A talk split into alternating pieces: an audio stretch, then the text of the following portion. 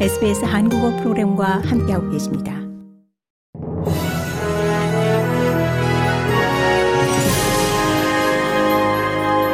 (2023년 1월 26일) 목요일 저녁에 SBS 한국어 간추린 주요 뉴스입니다.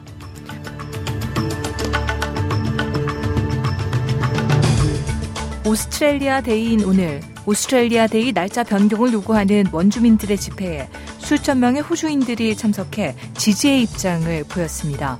브리즈번에서 열린 시위에서 퀸즐랜드주의 중진 의원인 마크 베일리 하원 의원은 원주민들이 같이 축하할 수 있는 국가 공휴일이 필요하다는 의견을 개진했습니다. 앤소니 알바니지 연방 총리는 아직까지 현 1월 26일인 오스트레일리아 데이의 날짜를 변경할 계획이 없다고 밝힌 상태입니다. 하지만 올 후반기 헌법에서 원주민을 인정하는 것을 묻는 국민 투표를 모두가 합심해 지지해줄 것을 촉구했습니다.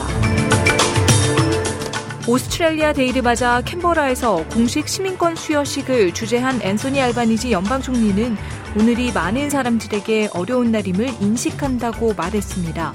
오늘 호주 전역에서는 400건 이상의 시민권 수여식이 거행됐고 19,000명이 새로운 호주 시민이 됐습니다. 알바니지 연방 총리는 1788년 이후 호주는 이민 국가가 됐으며 전 세계에서 온 사람들이 호주를 보금자리로 만들었고 그리고 오늘 호주가 믿는 신념과 민주주의의 가치를 공유하겠다고 맹세한다라고 밝혔습니다.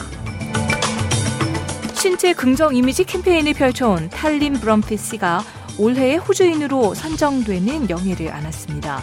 이 네 자녀의 어머니인 탈린 브럼핏 씨는 지난 2016년 왜 다수의 여성들은 자신의 외모와 신체에 만족하지 못하고 비하하는 것인지 본인은 어떤 방식으로 자신의 신체를 긍정적으로 받아들이게 됐는지를 심층 분석한 다큐멘터리 수용, 엠브레이스를 제작해 사회적으로 큰 반향을 불러일으킨 바 있습니다.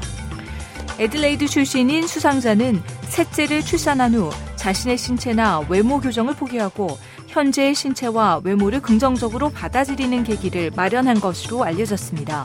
2023년 올해의 호주인의 영예를 아른 테린 브럼핏 씨는 현실을 직시하는 자세가 중요하다고 강조했습니다.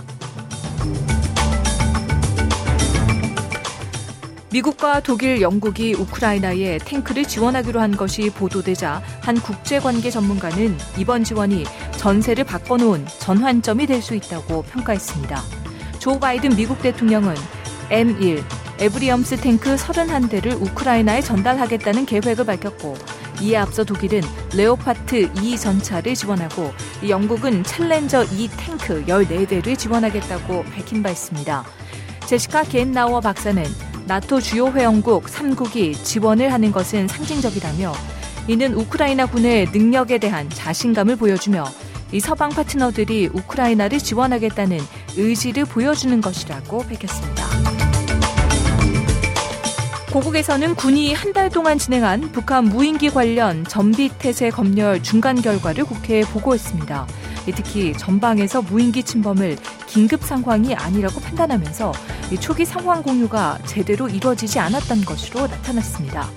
이번 보고에는 기존에 드러났던 문제점 외에 구체적인 징계 대상과 절차 등의 문책 계획은 전혀 거론되지 않았다는 지적입니다. 이상 2023년 1월 26일 목요일 저녁에 SBS 한국어 간추린 주요 뉴스였습니다. 뉴스의 나혜인이었습니다.